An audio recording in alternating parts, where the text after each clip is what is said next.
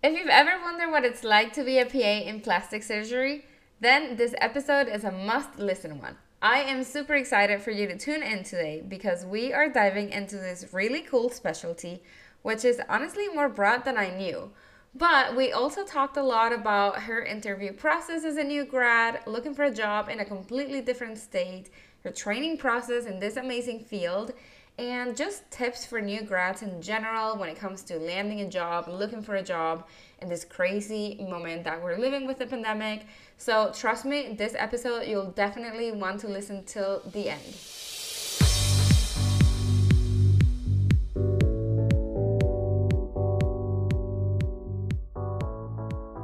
Welcome to the Making of a Physician Assistant, a podcast created for all PA rising stars.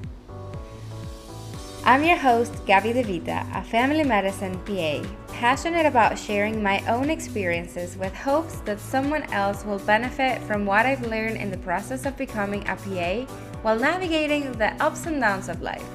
Each episode, you'll hear from me and our amazing guests as we share valuable tips, tools, and experiences, all related to a career as a PA and life in and out of the job. I'm on a mission to help you become and thrive as a physician assistant and create the work life balance we all aspire for. So, if you're ready, join me in the making of a physician assistant.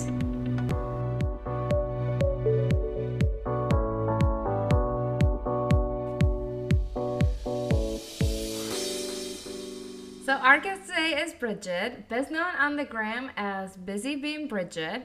She has been a plastic surgery PA for four years in private practice in LA. And I loved this conversation not only because she's such a fun person to talk with, but I loved learning about her journey to becoming the awesome, confident PA she is today. Her job not only involves surgery, but also wound care and cosmetic procedures. She has a really cool relationship, probably one of the most fun PA SP relationships we've seen on the gram. And her experience in private practice is just so interesting. So grab a cup of coffee, sit back, and enjoy.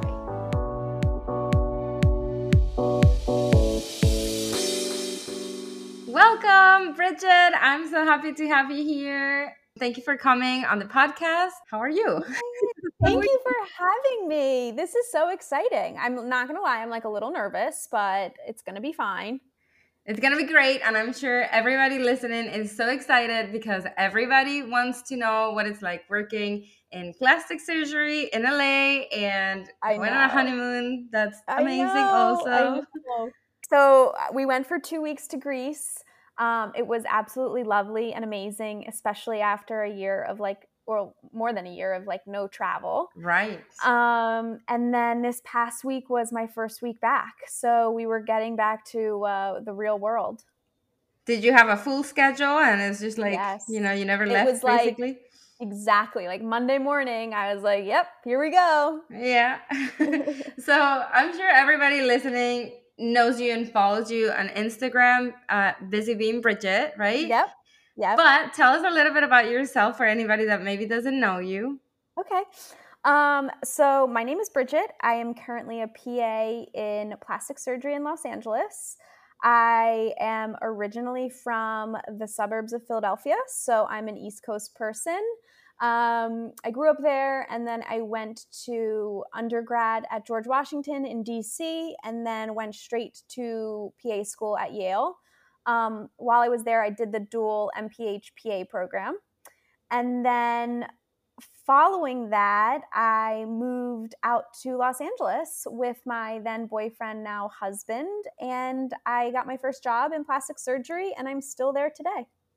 That's awesome. So you've been across the country and yeah. you are making your life there, and it just sounds amazing. And we love following you know your content on instagram because i like that it's a little bit of everything you know not just pa related yeah. and work and educational but also just kind of your lifestyle and skincare and things like that. no, that totally like i think you know everyone has what they like right so like I've got a lot of followers that are pre PA or in PA school. And then I've got like friends and family who are like, well, wait, I want to know about Botox and skincare. And then, you know, you don't I I find it difficult to post a picture of myself quite literally every day. I'm like mm-hmm. these people they, they know what I look like. So it's like can we learn a little something? like, yeah. so I try to like add in some content that you might learn from, but still making it fun. Yeah. Uh, so I try. I try to like you know mix it up, and I I like doing that because I think it keeps people engaged. Yeah, for sure. I think you're doing a great job. Um, and it, it really gets people interested more, I think, in the field. Like for the, the PA followers, let's say. Yeah. Um, it just looks like your job is so interesting in so many levels because I would say one, your relationship with your supervising physician. The yes, Dr. Aronowitz, he's like a character in himself. Yeah. we love following him too. um, and then your job has like you do procedures and then you do kind of cosmetics and yeah. all the skincare. It's just so um, kind of wide, I would say. Yeah, I think actually, like, that's something about plastic surgery a lot of people don't know. So when people think of plastic surgery, they're like, oh, like breast implants and facelifts and Botox and fillers that make you look crazy. And you're like, no, that's like actually very a small piece of the pie. You know, in plastic surgery, there's a ton of wound care. So a lot of my patients are wound care patients. They're elderly, they've got diabetic foot ulcers, they have pressure ulcers. So that's like a big part of my job. And then another part of my job is the surgery aspect. So we'll do, of course, we'll do the cosmetic cases like the tummy tucks and the breast implants and lifts and all of that. But then there's the breast cancers mm-hmm. and there's tumors and there's lipomas and there's kind of more medical based um, surgery that we like and do as well. And then, yeah, there's the non surgical stuff and the skincare. Um, but it's nice because that's why I like plastic surgery because it can be really diverse. Would you say every job in plastic surgery is kind of like yours or yours is more so, unique? Probably not. Yeah, you know, good that's a great question and I would lean towards semi meaning like yeah, I'm sure there are plastic surgeons that are doing um, like the Botox, the, the non-cosmetic, I mean the non-surgical cosmetic stuff, such like the Botox and the fillers, as well as the surgery. I know some plastic surgeons don't do as much wound care. Mm-hmm. You know, they might be like in it, but I think because we have this wound care center, we really focus on that. Um, so yeah, that and like the other thing that Dr. Aronowitz always points out that I tend to forget is that plastic surgery includes the whole body. Whereas like, you know, other surgery specialties are one area of the body. Mm-hmm. And so, plastic surgery, we can operate anywhere. Yeah, and I will say I didn't really know that plastic surgery involved wound care. Um, say for our patients, well, where I work is a little bit different because it's kind of the underserved population, and a lot of places uh-huh. won't take our patients' insurance. Like I actually right. Friday, I was looking for an orthopedic surgeon ASAP for a patient with a bad fracture and I couldn't mm-hmm. find one because they didn't take her insurance. So I just had to send her to emergency room to try to get a consult. Oh, you know, I know. So that's hard, but with like wound care and diabetic foot ulcers and things like that, exactly. sometimes we do that in the office. I didn't really know yes. that you know uh, plastic surgery would take care of that too. So that's really cool. Yeah, it is. And I, I think a lot of exactly, even like dermatology can kind of handle some wound care stuff. But then they get to a point that they're saying, like, okay, this wound is not progressing. Uh, or like a burn, like now the burn's infected, it really needs to be debrided mm-hmm. to a deeper level. Like, we need to send you to like a wound specialist. And to be completely honest, when I did my interview, I didn't even really know that wound care was included in plastic surgery. Like I was just like, oh, okay. Like I, yep, this is gonna we'll come with the job, and I'm just gonna, yeah, right. Like I'm gonna just jump feet in, and we're gonna be fine. And that's, I love that you just brought that point because I wanted to ask you, how did you get into this yeah. job? Is that something that you were looking forward to when you graduated PA school?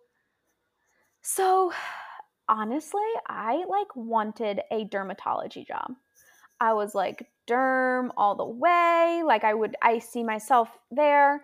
But when you're a new grad, like I was applying to a lot of different specialties. So I did um, like an urgent care interview, I did internal medicine, I did an interview in orthopedics. I was also super interested in orthopedics.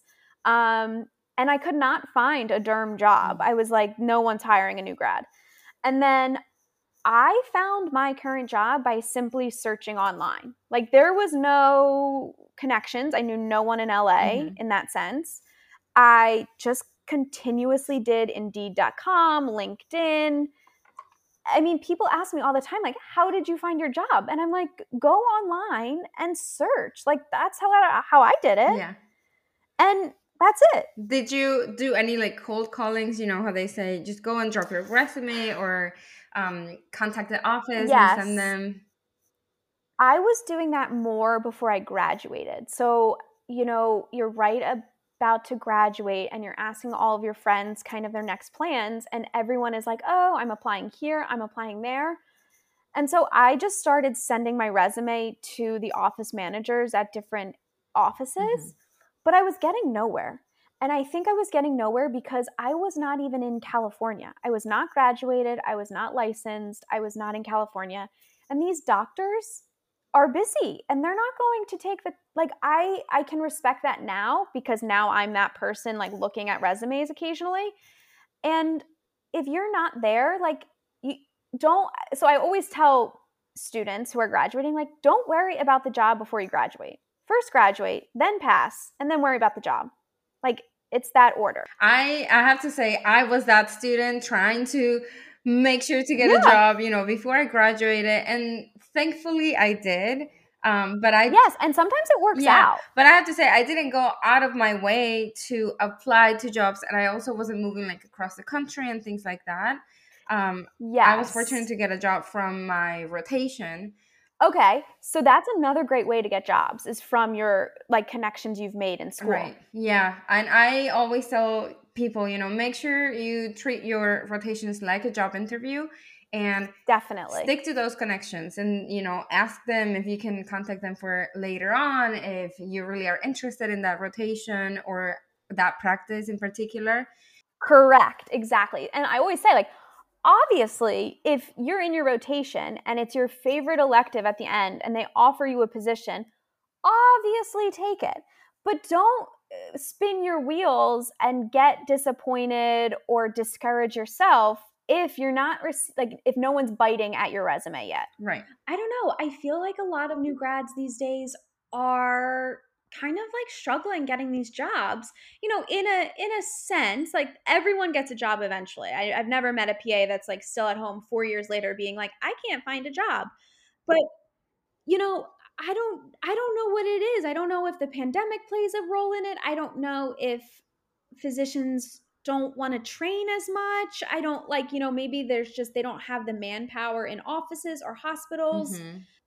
i know you just kind of have to keep going. Yeah. And just keep applying. Something will come up. I think that the pandemic definitely has made it difficult. I know some of our um, hospital organizations here in Detroit, they had actually had a hold on hiring um, oh.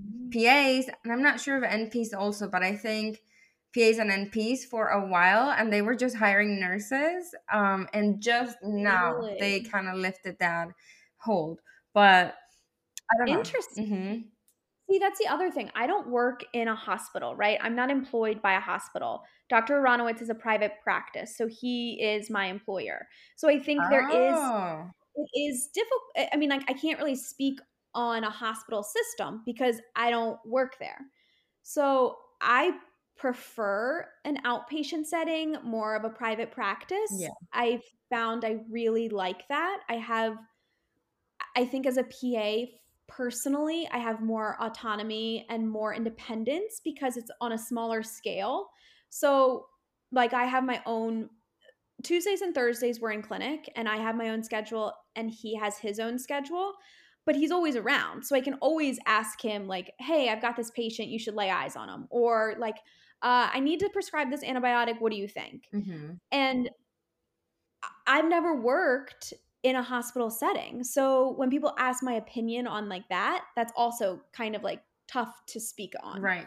So when you um when you were interviewing for this job, mm-hmm. um what mm-hmm. was the process like and how what did you know about the position and what you were going to be doing? Were you the first PA that he ever had?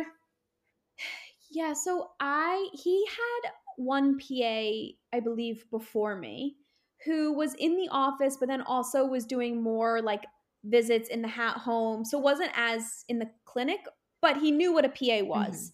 Mm-hmm. Um when I interviewed, it was kind of a quick process, to be completely honest. I found the job online. It was through a recruiter, like posted by a recruiter.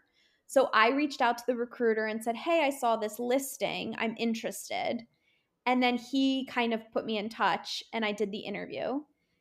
And then when I interviewed, it was really just me and Dr. Aronowitz talking, um, which was nice because I've heard that some people don't meet the supervising physician right. before the job. Like I was like, "What?"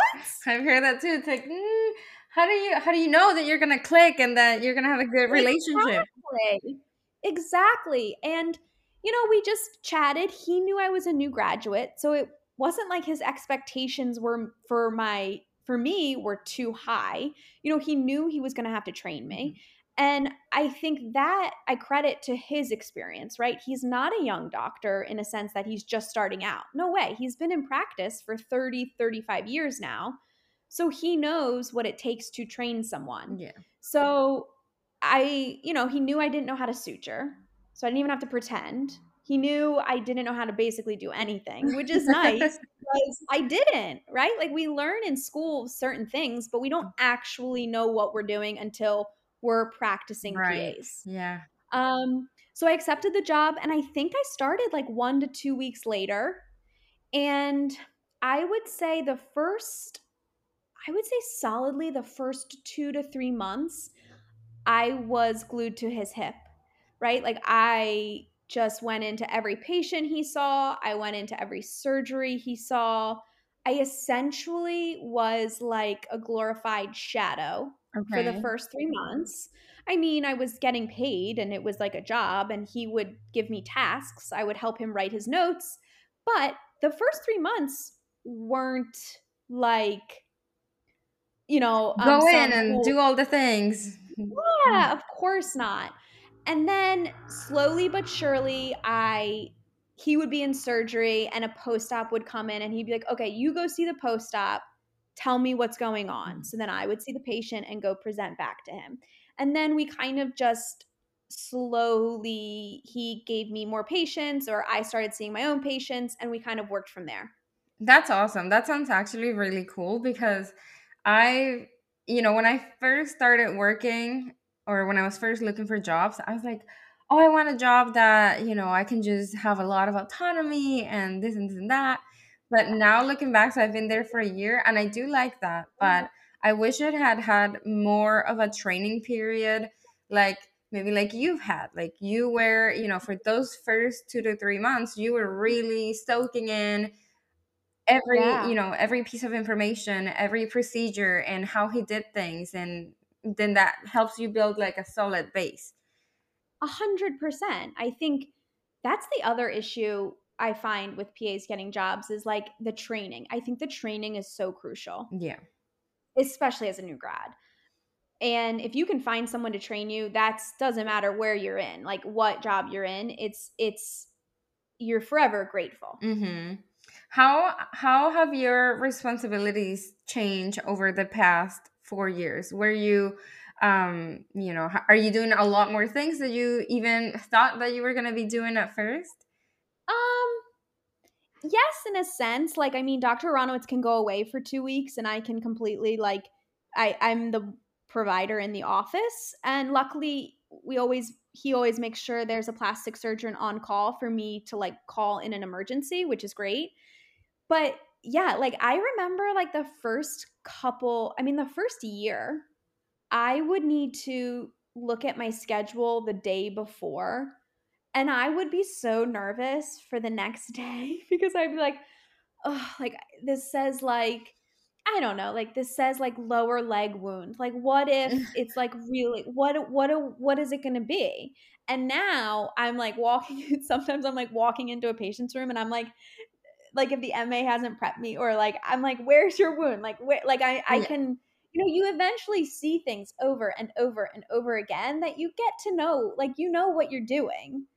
Um so I think I've just kind of grown in one my confidence for sure. And two, obviously my knowledge base, but that just comes with experience. And by no means do I know it all. I mean, there are some days that I'm like, I don't even know what I'm looking at. Like, let me take a picture and show Dr. Aronowitz and go from there. Mm-hmm. Yeah. And I think that'll happen pretty much all, you know, throughout our careers. There's always going to be something yeah. that you're like, I've never seen this before. What is this? Yeah. I know. Wait, how long have you been out of PA school now? Just one year. So still one year. Yeah. So exactly. And it's like where when I was you, I feel like you're obviously the same person, but you grow so much and you grow so fast. And you know, I always say like put the time in and it you'll reap the benefits. Mm-hmm. Yeah. So yeah, for sure.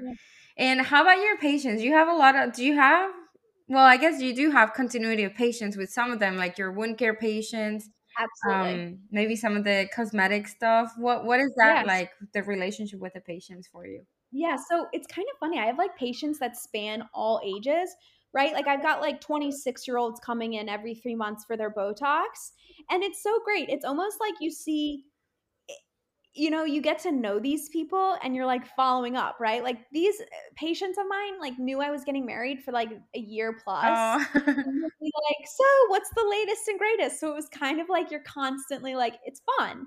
And then I've got like 92 year olds that come in three times a week for their dressing changes mm-hmm. and they are just as delightful right like you're just like so what's on the agenda for today and they're like lunch and you're just like oh my god it's just so funny but you know, you do you do get you do have relationships with these people.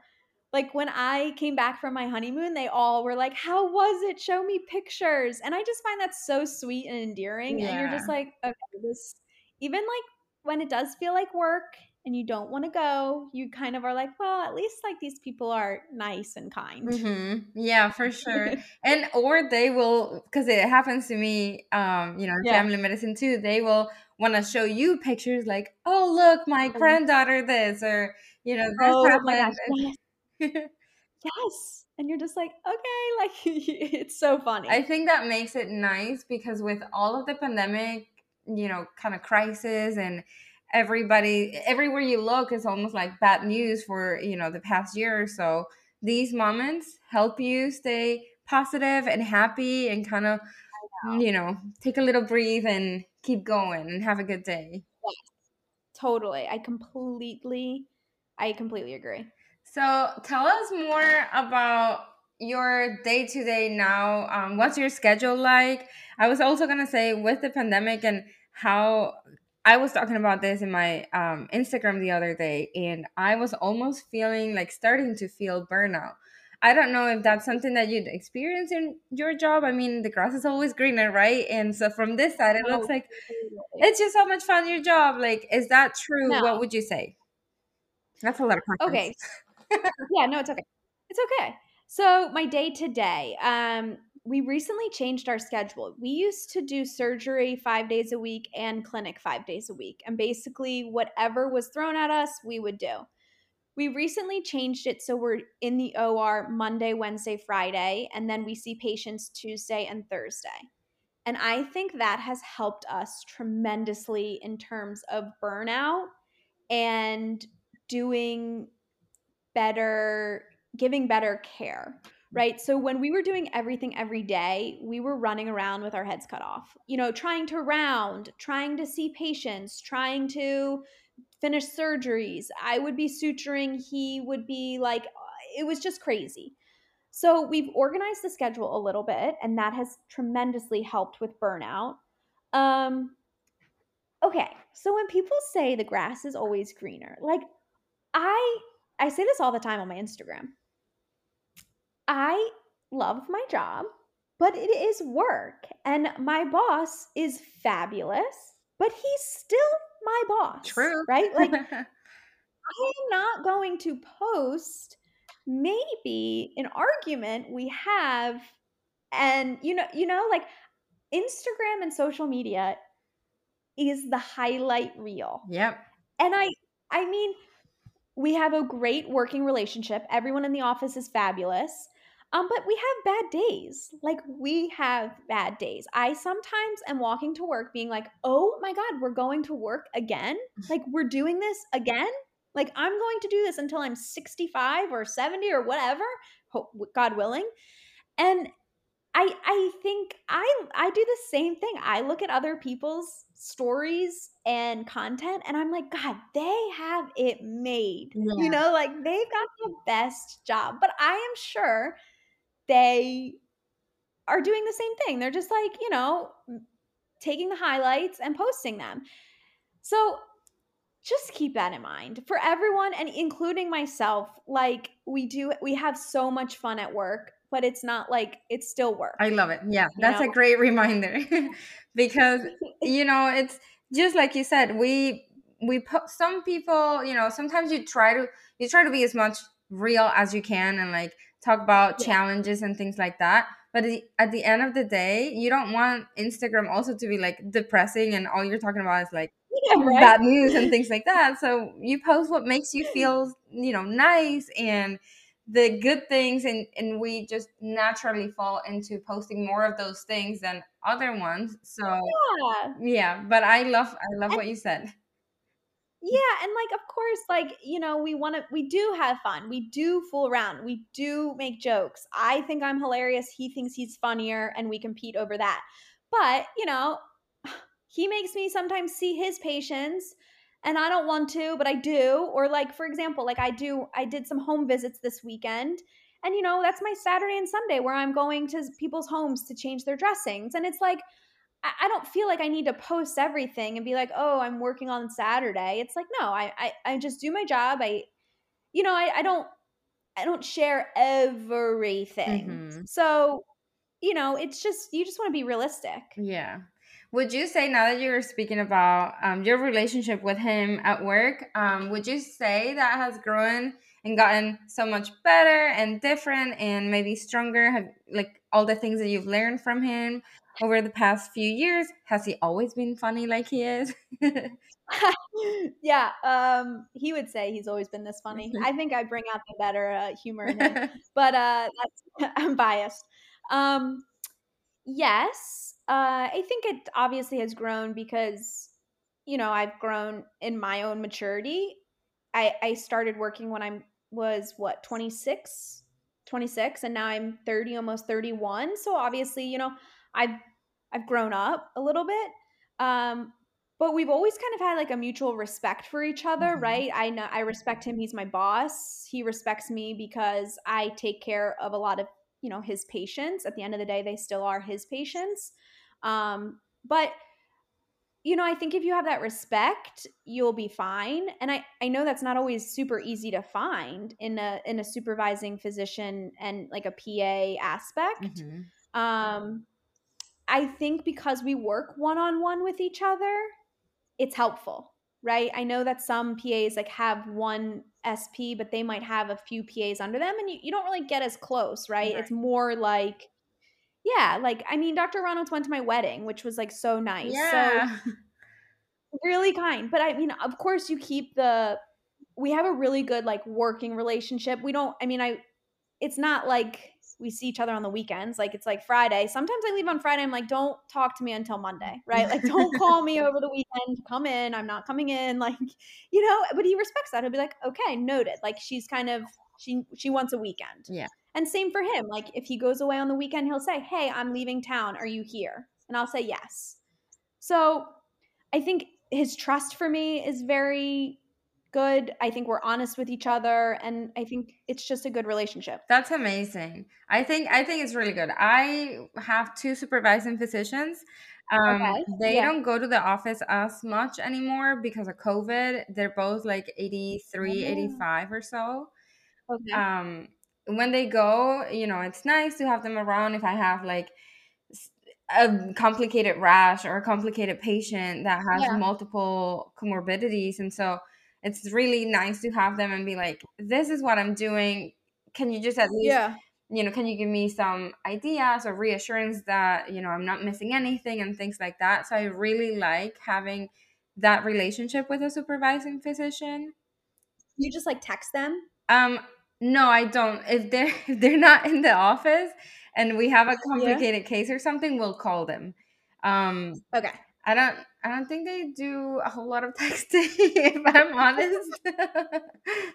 no, I think that's also something else to note. Like I find that like one we're like all glued to our phones but it is nice like if i he really is always available doctor is truly always available. Sometimes i am like do you sit at home and just like stare at your phone for someone to text you that there's a laceration in the emergency room?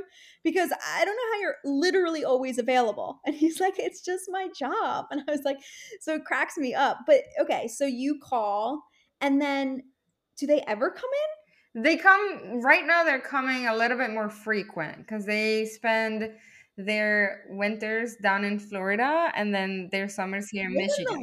Mm-hmm. And then when they're here in Michigan, they go up north. So, you know, so they're not in the office really so, a whole lot. So you're like completely on your own. For the most part, yeah.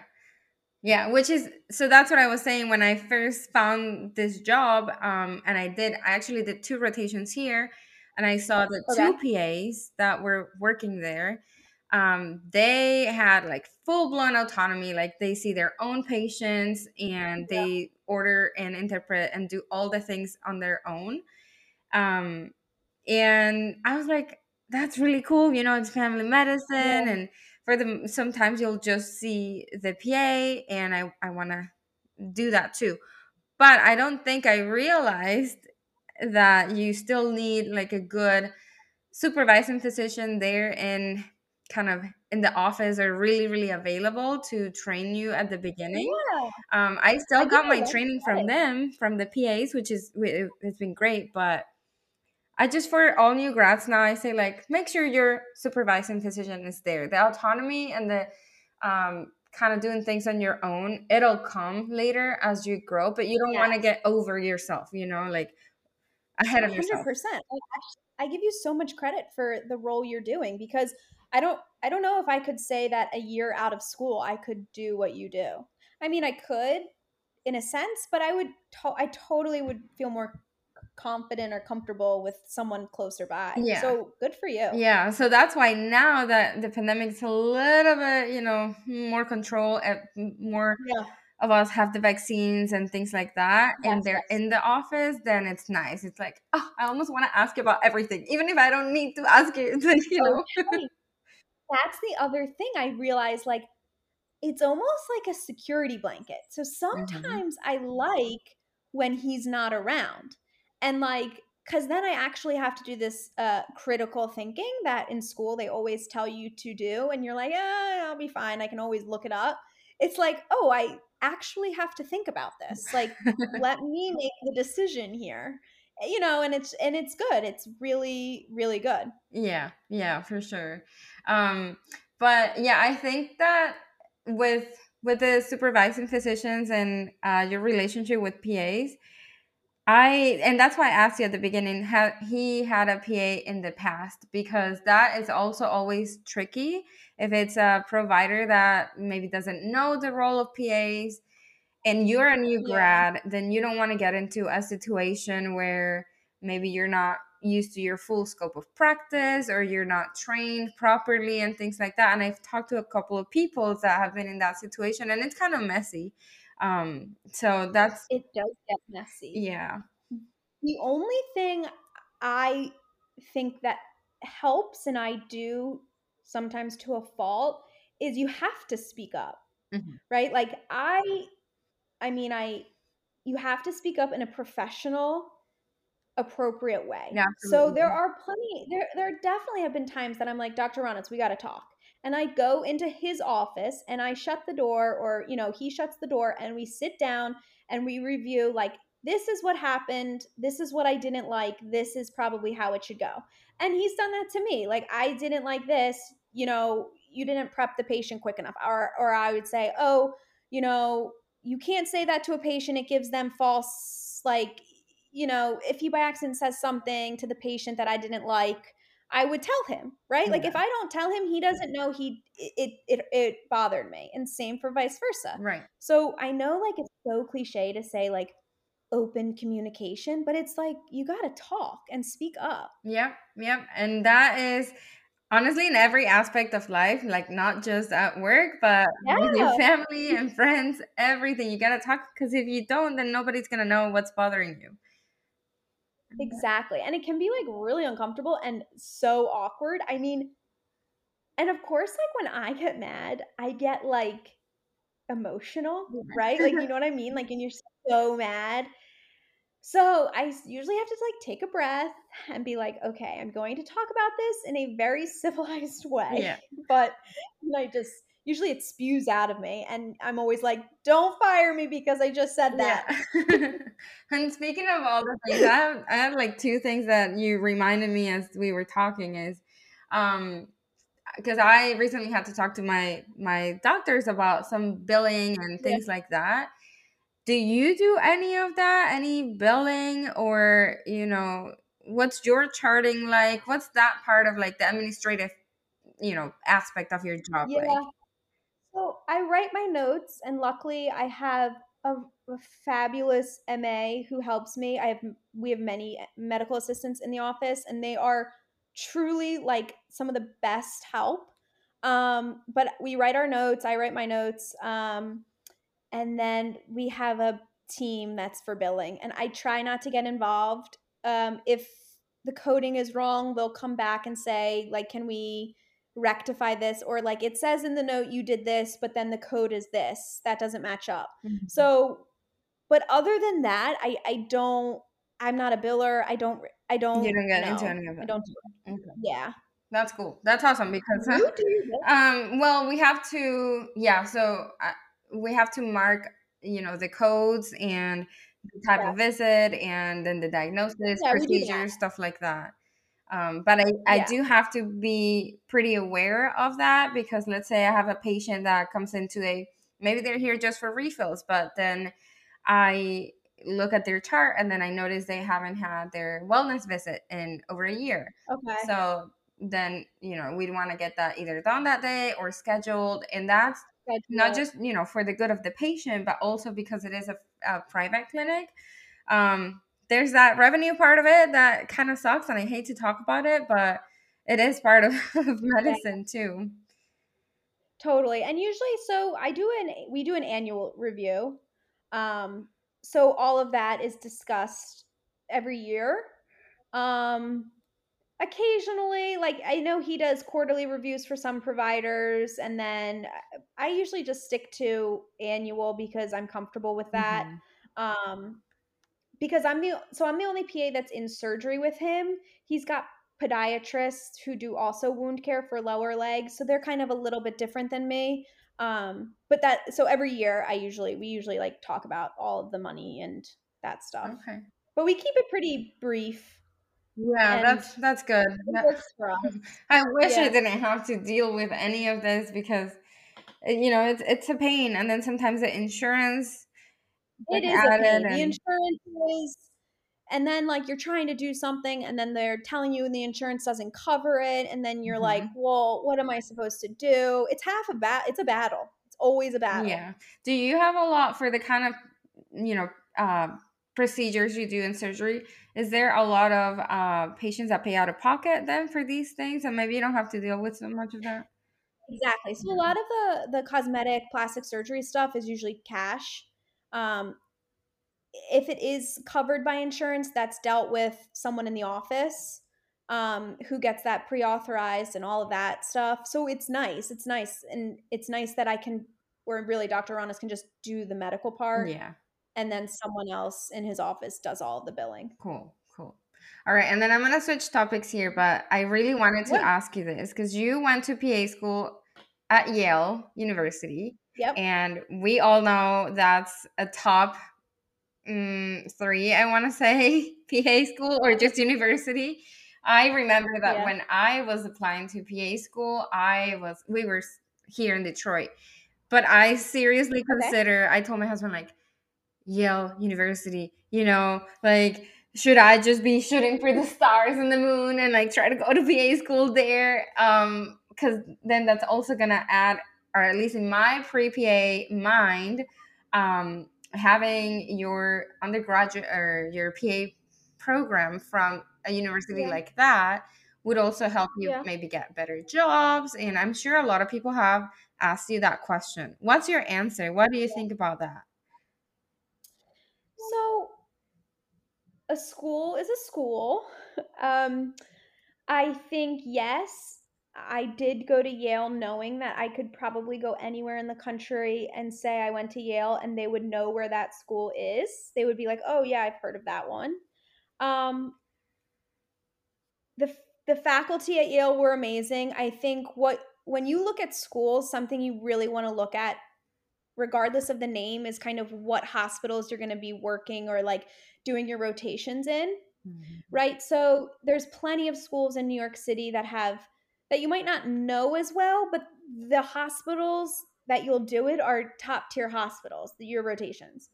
And someone asked me yesterday, I actually took a call with someone, a, a PA student who was graduating in a couple months, and she said, um, Do you think, oh, when you get a resume, what is the first thing you look at? And I had to be great honest. Question. I said, I look at where they, I, yeah, I was like, that's a great question. And I said, I look at where they went to school. And I I want to know not because like, oh, Yale. I want to know, okay, you're doing your rotations at Yale New Haven Hospital and I know that that hospital is a big hospital center with good teaching and, you know, obviously if you're doing your rotations in rural areas, that's fine and you're getting so much experience, mm-hmm. but you know, you might not see the bigger cases that you would see at a city hospital. And I'm not saying one is better than the other. The experiences are totally different. Um, uh, here's the thing about Yale, it was also very expensive. So I also right. a lot of student debt. so, you know, someone also messaged me and they're like, "Hey, I got accepted to Yale, but I need to turn it down because I can't afford it." What are your thoughts on that? and I said, you've got to do what's best for you. Mm-hmm. I was mm-hmm. like, you're going to have infinite opportunities from Yale, but that doesn't mean you're not going to have great opportunities from somewhere else. Right. Yeah. And I think that, you know, after going out through PA school and, you know, having my job and everything, I would totally agree with what you said on where you're doing your rotations.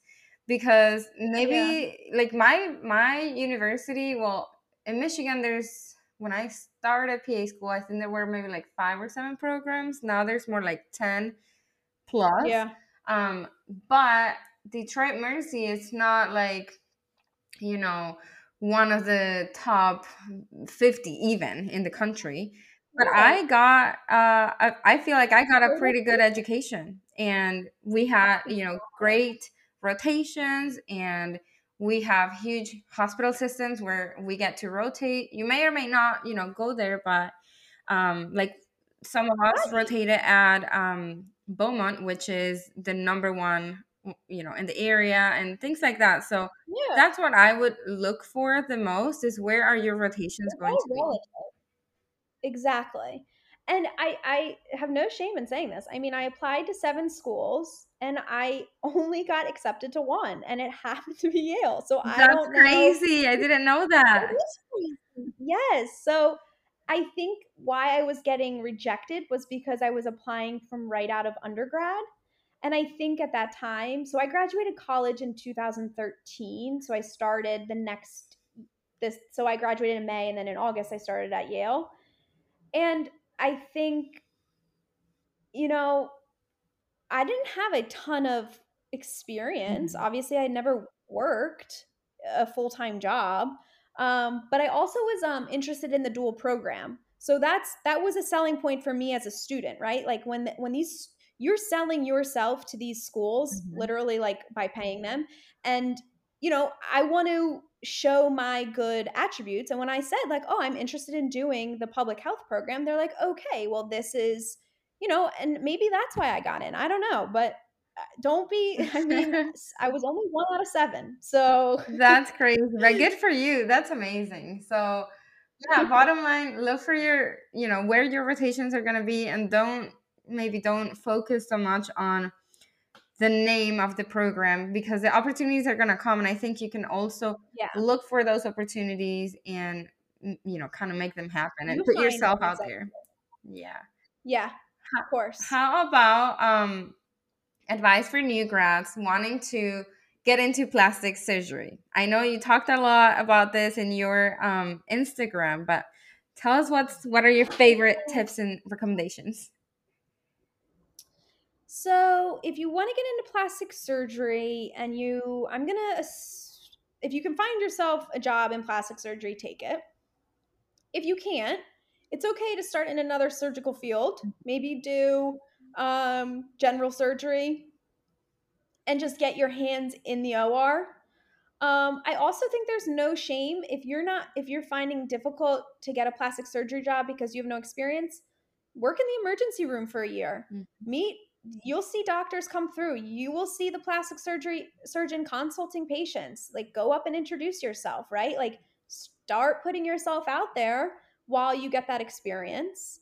Um i also just get your foot in the door. Also if you take a job and you maybe ask a surgeon to shadow even if you're not getting paid for that. I know like people time is money and mm-hmm. valuable mm-hmm. but if you really want something you're gonna have to kind of hustle for it um so even if that means like okay i i work in urgent care but i've got thursdays off maybe i can get my maybe i can shadow every thursday for two months if if a surgeon would allow me and then that might open a door to something else right. you know you just have to get creative that's awesome. Yeah, that's really cool. I've actually recently just like I said, watching your stories and the kind of variety you get in your job, and then also for me thinking kind of ahead what other areas yeah. I would like to work in. I'm like, plastic mm-hmm. surgery sounds really cool. How do I even make a switch eventually from, you know, family medicine into that? But I think what you said, it's kind of where I was going. Like maybe, you know, try to find a job there, but if not, something just else. apply. Mm-hmm. Yeah. And if you get an interview, then go into that interview and take some points that you've learned in your current job and sell yourself, right? Like maybe you know how to lance abscesses, right? Like you know cellulitis. We see that in the in our clinic and sometimes I don't know what are the best antibiotics, but you might, mm-hmm. right? So like even if you're going to make that move laterally to another specialty, you need to think about what you know really well and how it can help this new specialty. Yeah, that's a great point. That's a great point. Do yeah, you think I mean, you know things? Do you think now that you're talking about or we're talking about this changing specialties, would you ever switch to a different specialty? I always think about this. I'm always like, what what what else could I like what would I like to do? Yeah. Um I mean, not I really haven't thought of. I really don't know. You're I, happy where I you are. yeah, I'm happy also that I did plastics and not derm. I love dermatology, but I think I I don't think I would be as happy in dermatology than I am in plastic surgery, which is so funny because uh, the whole, my whole PA school, I was like, oh, I want to be in dermatology, mm-hmm. and now I'm like, oh, I wouldn't, I don't want to do that at all. Yeah, I mean, it so, seems like you get a little bit of it in your job with a bunch of other things, and it's just a great flow. Exactly, exactly. So I don't know. People ask me that and they're like, oh, what's your next move? And I was like, I actually haven't decided and I don't know. Cool. Which I guess yeah, okay. and that's fine too, because when when you're happy, like why, you know, if, if it ain't broken, why fix it? you know, so why would you look for something else if you're living your best life right now? yeah, I try. Yeah. That's awesome. Well, Bridget, I have to say thank you so much. I love this chat, even though we had a bunch of little technical issues. But I know. I hope this all sounds okay because I'm happy this worked out. Yeah, this is such an amazing, um, you know, time to talk about specialties and being a PA because even in the midst of the pandemic and all the craziness and burnout and things like that, people still want to be PAs and there are still Absolutely. jobs out there and you know, pre PAs still need to hear what it's like to work and have fun at work. So I think you're doing a great job at showing us that. Thank you. And thank you for having me. This was so fun. Thank you so much. We will stay in touch. All right, you guys, that is it for this week's episode of The Making of a Physician Assistant. I hope you learned a thing or two today. And if you did and enjoyed listening, please subscribe, share, and leave a review. I would love to hear your thoughts or any ideas for future topics. I'm your host, Gaby DeVita. You can find me on Instagram at It's Gaby the. In the meantime, thank you for listening. We will talk again next week.